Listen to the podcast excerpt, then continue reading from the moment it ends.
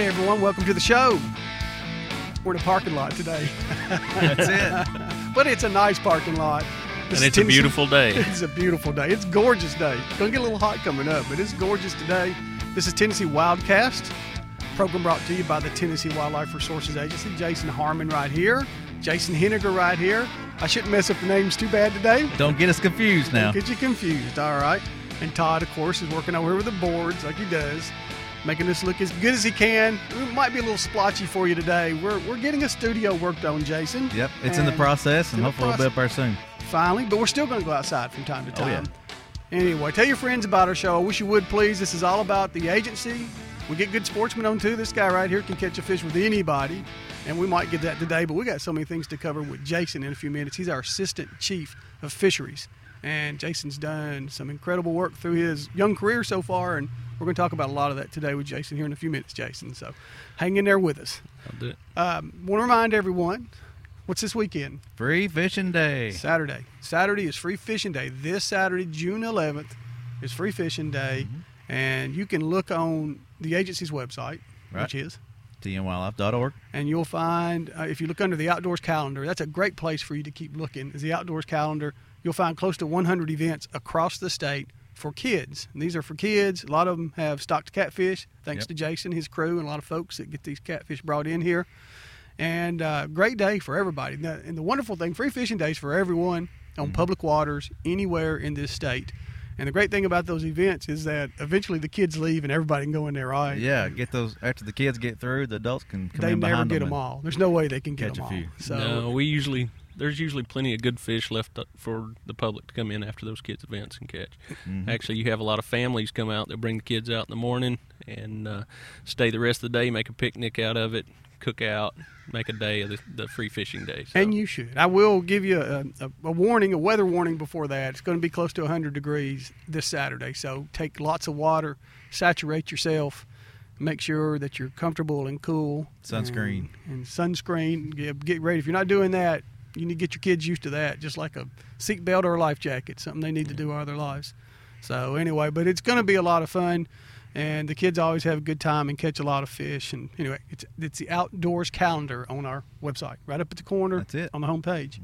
All right, we also have coming up a meeting at the Enix Center in uh, near Paris Landing. It's in uh, over there by Kentucky Lake. it's over there at the fair, at It's the fair- fairgrounds.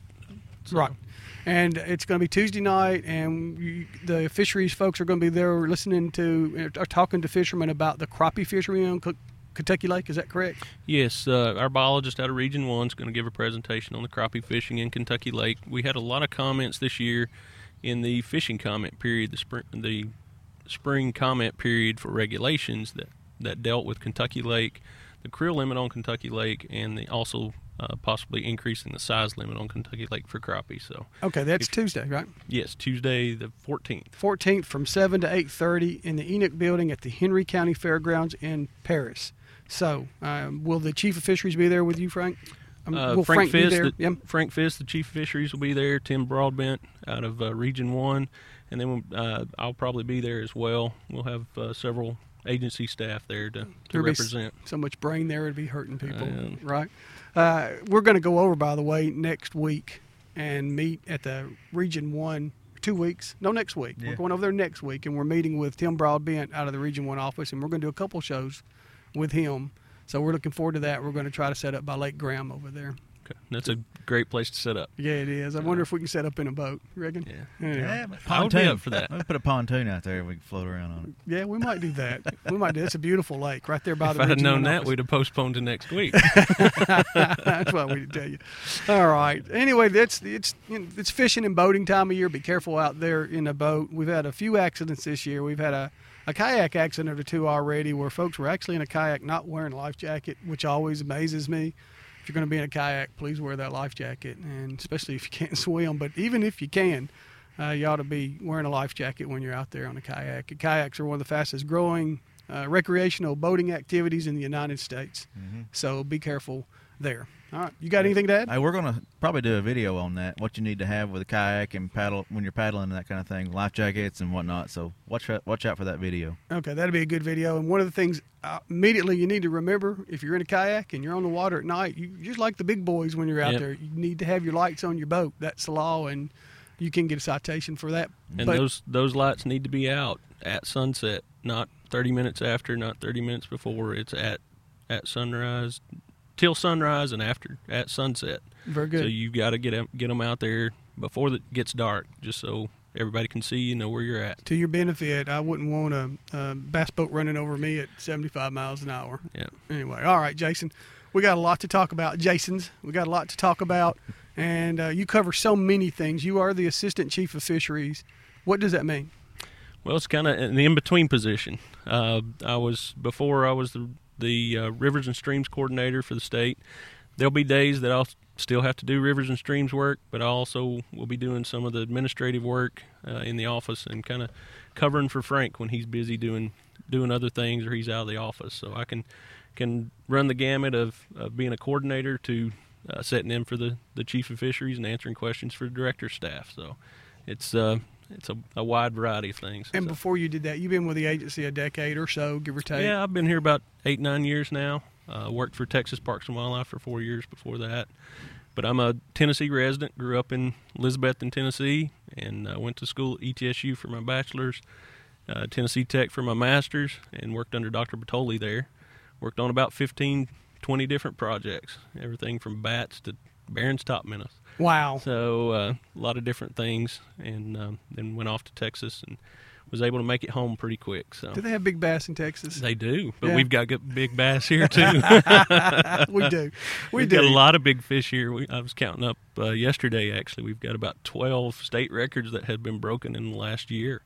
So we're sitting on a lot of good fish right now. Yeah. So, Wow. The one I know two of them include uh, uh, one of them includes the largemouth in the last Yep. year and a half, and then we had the northern brook trout that was Yep. broken yeah, here it recently, and then just a uh, couple months ago in the Caney Fork, and then we had a uh, almost five pound tilapia uh, shot with archery equipment out of Old Hickory. So that added an archery. people are uh, saying, "What's what's a tilapia?" It's, Uh, it's that stuff you see in the store, uh, Yep. but we have them in Old Hickory Lake somehow. So there's We a do. plant over there, right? Yeah, I think I think after the flood, uh, they were introduced into the Old Hickory uh, by the flood, and then they found a home at, at Gallatin Steam Plant And doing in well. that warm water discharge, and then also I think some of the springs in uh, maybe the back of uh, Bluegrass. Uh, we get a lot of reports out of Bluegrass. Bluegrass So- is a creek over there. yeah, it's a cove, Uh, down from pretty good ways down from from uh, the Gallatin Steam Plant, and they Oh, yeah. seem to hold on down there as well. there's a big so- marina down there, isn't Yeah, there? yeah. Okay. Uh, if you want to go tilapia fishing, come to Middle Tennessee. Yeah, and yeah. get and get into them. We got some cool fish that's out there that y'all work with, Jason. There's a there's a lot of cool fish. One of them that a lot of folks may not know about is a sturgeon. Yep. What is a sturgeon? Sturgeon's one of our native species to Tennessee. It's probably one of the largest species we have. Uh, they can get up to about nine feet long, way upwards. Nine feet long. Yeah, upwards to about 300 pounds, 250, 300 pounds. Um, I was very fortunate and was able to go up to Wisconsin where we get these eggs from. Uh, we go up every spring with U.S. Fish and Wildlife Service and collect eggs right there on the riverbank um, of the Wolf River. And I was able to handle some fish about as big as me. I was handling 150, 200 pound fish, about 200 of them in three, three, four days. Oh wow! And, uh, I it bet was- it's a great fishery over there. Really impressive. So I hope we can get our fishery back to that. We lost the sturgeon probably in the mid 60s, early 70s out of the Tennessee and the Cumberland rivers. And uh, a lot of that was due to uh, just the practices at that time. I mean, you had agricultural practices that put a lot of sediment into the rivers. You had um, a lot of the, the factories and uh, put a lot of chemicals into the into the water at the time, and they probably didn't know that they would have the impacts that they did. And then we had dams built in the 50s, and a lot of the water quality issues from the dams being built really put a, a death knell in the sturgeon at that. And uh, we lost them until uh, about 2000. We started stocking sturgeon back into the Tennessee River up uh, in the French Broad and the Holston Arms. Over there in East Tennessee. Yep. Okay. and um, then we started stocking sturgeon in the Cumberland River about 2006. And we've through our sampling efforts every fall, we're seeing that we're finding fish from every year that we've stocked fish. So we're getting recruits out of every stocking that we put out there. There's a lot of good fish swimming around. So That's awesome. I was lucky enough to go in 2006. We were talking about before we started to a, a celebrated release over at Shelby Bottoms in Middle Tennessee. Shelby Park is a is a city park that's been around here a long time, and it was a lot of fun watching these fish about this size be released. So Yep. they've had 10 years to grow, and if somebody catches one of them, what size should they be? Somewhere. they'll range in size. We, as I said, we stock every year, and we stock those probably six to eight inches, ten inches if we can get them that size. Uh, we've stocked some larger ones in the Cumberland uh, over over time, so they're doing a little bit better. They grow a little bit faster in the Cumberland, it seems like. And we've had fish reported two years ago at Gallatin Steam Plant. There was a 52 inch sturgeon caught. Uh, we've had some commercial fishermen catch some out of uh, Lake Barkley, farther down the system and uh, that one was around five feet, five six feet long. So They they are they are along the prehistoric lines with the paddlefish, are they not? Aren't Yeah. they? Uh, uh, Yeah. They they look like it too. They're cool looking fish, real bony looking to me. yeah, they've got they're a skin fish, but they've got these bony plates down the side and down the back. And uh, if you grab a hold of one, those bony plates can hurt. Uh, they they can pinch you real good, but that's their defense mechanism. Uh, that's their scales, is those bony plates down the side called scutes. We actually use that. We can remove those scutes when they're small, and they won't grow back. It just heals as part of the skin. So we use that to mark those fish. We alternate sides. We alternate which numbers we remove, and we can tell which year class that fish has been from when we go back to capture that fish in the wild later on. I remember going over to uh, we have a small hatchery over in Gallatin Yeah. where we do a lot of muscle work and also sturgeon work. I remember going over there and watching you and Dr. Podoli. Um, I think y'all were tagging the fish. Yeah, we that was part of uh, our commercial fishing coordinator's uh, project. That he was actually following those fish. We put sonic tags, uh, surgically implanted sonic tags into the fish, and released them. And then we had stationary receivers throughout the river, and we watched those fish over two years to see where they were going to go. Those were released hatchery fish, and sometimes with hatchery fish, they don't know what to do when they get in the wild. They got they've been fed every day, multiple times during the day, and swam around in a tank. So when you put them out, you don't know that fish is just going to take off downriver, take off upriver, stay around, leave, get caught. We really don't know. So we we were looking at that, and we wanted to know if those fish could pass through the dams on the Cumberland River. Uh, and luckily, through that project, we found out that they can move up and down river through the locks. Wow. And uh, it's a pretty neat deal. They're traveling fish. even that they've got barriers out there out there now that they've never encountered, they figure out a way to move up and down the river. Are they a, a fish that an angler? You mentioned commercial fishing, and that's a net thing. Are, but are they a fish that an angler can expect to catch? Oh yeah, yeah. We I've received about five reports over the past two weeks of Wow. anglers catching them on the Tennessee, the Cumberland. I've had two reports below Center Hill Dam that they've moved up below Center Hill Dam, and uh, we're caught on the same things that you would catch blue catfish or channel catfish or even brown trout. Night crawlers are one of the a very popular uh, bait with sturgeon. We get a lot of sturgeon caught on night crawlers, um, cut bait, same things you use for catfish, you're going to use for sturgeon. Okay, ex- except you might up that line test in a few years because when they get a little Yeah. bit bigger, they're not going to probably stay on 12 or 15 pounds. Yeah. Do they have? Are they their mouth? If you opened it, are they? They have teeth or No, soft plated or It's just a big soft funnel, and uh, a lot of people think that they're strictly bottom feeders, but uh, I think with that funnel, as a fish gets to three, four, five feet long, uh, they become pretty opportunistic, I think, and they'll uh, they use that big suction mouth to eat shad. Uh, we've had reports of them being caught in the bowls. People fishing for stripers uh, with jig and spoons and swim baits have caught them. I would be So, thrilled to catch one I of those think things. I think a fish that big, if it comes across it and get it in its mouth, it's going to eat it. you tell me too. There's something special that y'all do. If somebody catches it and reports it, what do y'all do with Yeah. them? We uh, offer a certificate uh, that I've caught and released a lake sturgeon And, in and you do have to release them, right? Yeah, they're they're state endangered species, um, and you do have to catch and you have to release those if you catch one. And we encourage you to take a picture, handle it very uh, gently. If you can, don't even take it out of the water. Just take the hook out of it, take a picture, put it back, and then report that to to us at the central office or to your regional office. Any of the biologists can get and it. we've had people come through Facebook and message us with a Yeah. photo. We'll help you there too Yep. on our TWA Facebook pages. But we need a name, an address, phone number, where you caught the fish, what you caught it on, and approximately ha- the size of the fish, so we can keep track of if it's recently stocked fish that people's catching, or it's these big ones that are hoping, we hope, return to spawn one day. So, um, but just send that in to, uh, you can send it to sturgeon.reports at tn.gov. I've got an email set up just for sturgeon reports where you can just send it to me through email or call me on the phone. Call any of the, the regional biologists. We can get it.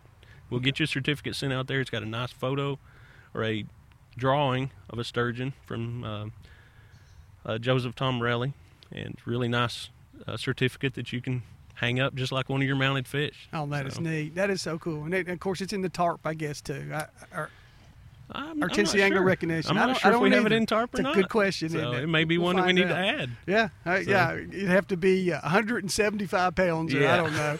Will it be? Will it be the kingfish in the water when it gets big? I will it be the boss will. of all bosses I in think all it will. freshwaters? Yeah. Yeah, I think for us it'll be the big one. It'll, it'll be right up there with those blue catfish that They get so push big. a hundred pounds. And the paddlefish get p- pretty big too. Yeah, but, yeah. uh, yeah. That was another record broken last year. Oh, We're now over 100 pounds for paddlefish. Wow.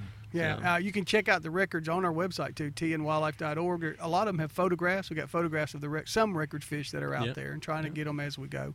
And maybe we'll get you with the sturgeon. Yeah, I'd like to see a, a state record lake sturgeon for too long. I would too. I'd like to catch it. If you've never seen one of the sturgeon, you can go to our YouTube channel. Uh, the video for that Shelby Park release. Oh, it's You out can- there. Yeah, it's on YouTube. That was cool. So YouTube.com slash Tennessee Wildcast, and it's out there. Just search for it. All right. Did can- you shoot it? Yeah, me and Todd both shot that. Did you? one, Okay. so All right. Can you believe it's been 10 years ago, Todd? It's Time been a long flies when time. you're having fun. Yeah. All right, let's talk about some other stuff because believe it or not, we've already eaten up about half of the show. Jason, you work a lot with trout. What's going on with the Do. with the world of trout?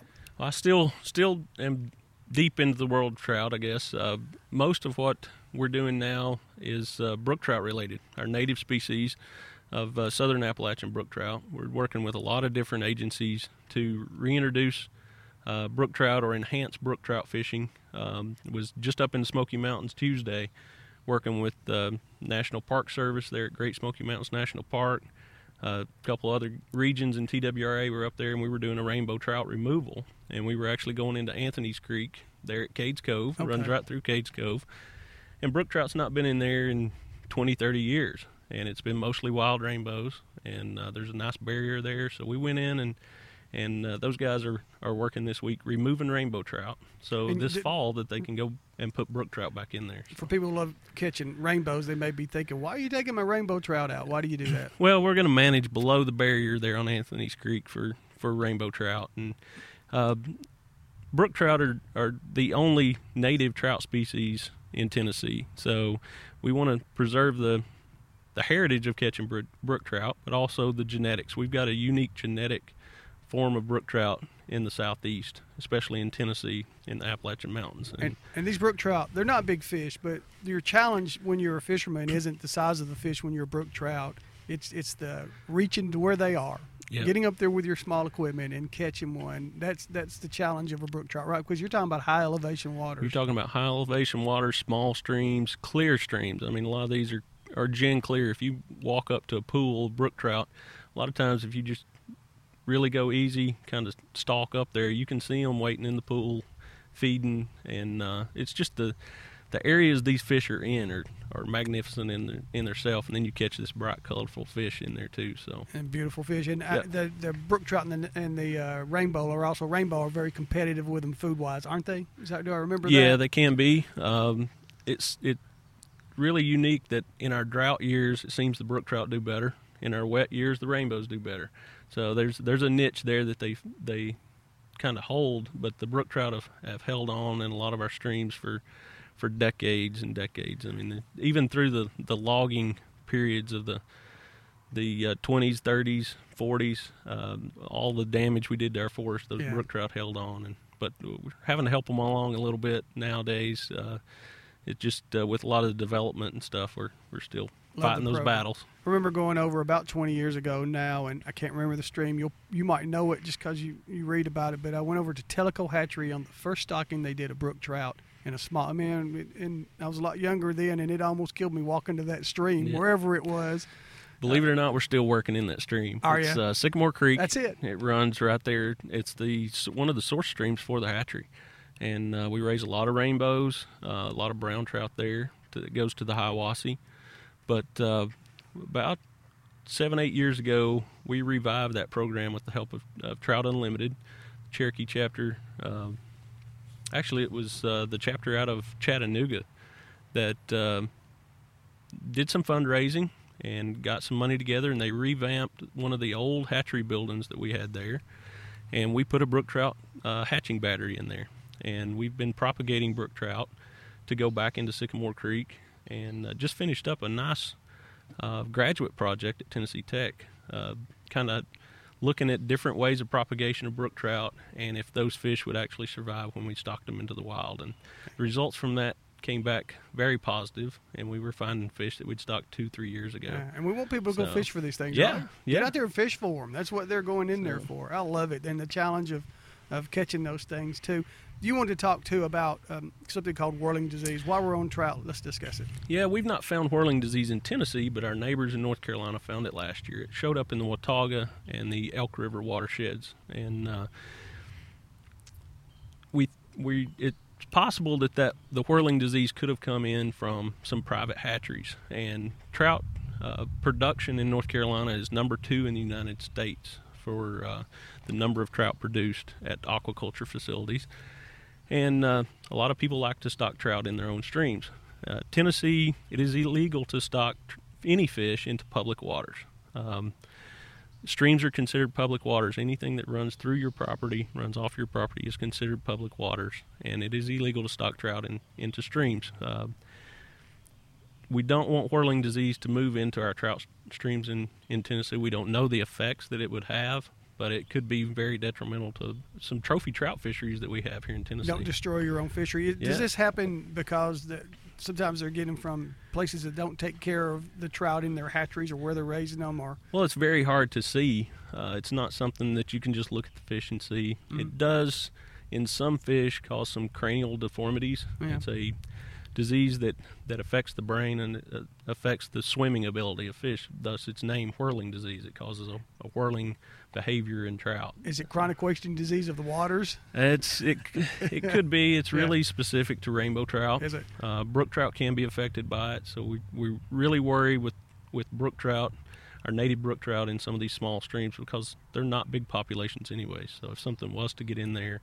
there's also a, a gill lice that are, is uh, they found in North Carolina that's uh, specific to brook trout. So we really don't want any brook trout moved around in case this gill lice is, is on some of the fish that you were to stock. It could get into our populations and could decimate our populations. Is a, a brook trout a fish that I know the fly fishermen love them? They know, can you catch them with rod and reel gear too? Oh yeah, yeah. Uh, they love trout magnets. They trout really magnets, do. boy. Yeah. We give a lot of attention to trout magnets, but Yeah. there's a reason for it. They're great baits. They're great for bluegill too. They There. catch everything. I, I, ba- even bass, bass, Yeah. and knock them at the time of the Yeah. year. Big bass, they hit them, and they're about that big. I don't understand what he, how, what the guy did with it, but that bait works. So trout magnets. he did a good thing when he, He did a brought good up. thing. He sold a bunch of them too, and So- we've helped sell a bunch of them here. Uh, but I But recommend yeah, they them. they'll they'll take spinners, they'll take uh, trout magnets, uh, anything you can catch a rainbow or a brown trout on, you can catch a brook trout.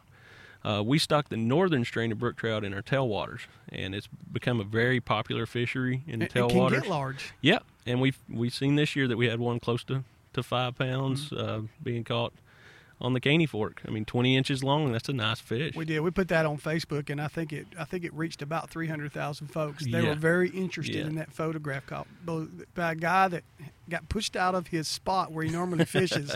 How about that for luck? Somebody was fishing in his spot, so he moved up or down river. I don't know. And on first cast, caught that thing on a minnow. Yeah. So anyway, cool. Go look at the photograph of that. All right, Jason. Um, there's also something else y'all are doing uh, to help with your trout to help determine populations. I think. What is that? We're doing some delving into a new technique. Um, it's called HDSS stream surveys, and it relies on video, uh, water quality monitoring equipment, sonar. Uh, all this equipment is mounted on a, a kayak or mounted on a backpack unit, and you can travel down the stream, and as you're traveling down the stream, this equipment is recording all kinds of data. And most of the time, when we go out and sample a stream, we send five, six guys out to do uh, a electrofishing survey, and we go out and collect fish data. And we may get a little bit of habitat data while we're out there. We may get a little uh, water quality data, but we're in a thousand meter section. We're in a small section of the stream. You mount this equipment on on a kayak, and as you paddle down the river, you're collecting data all the way down as you go.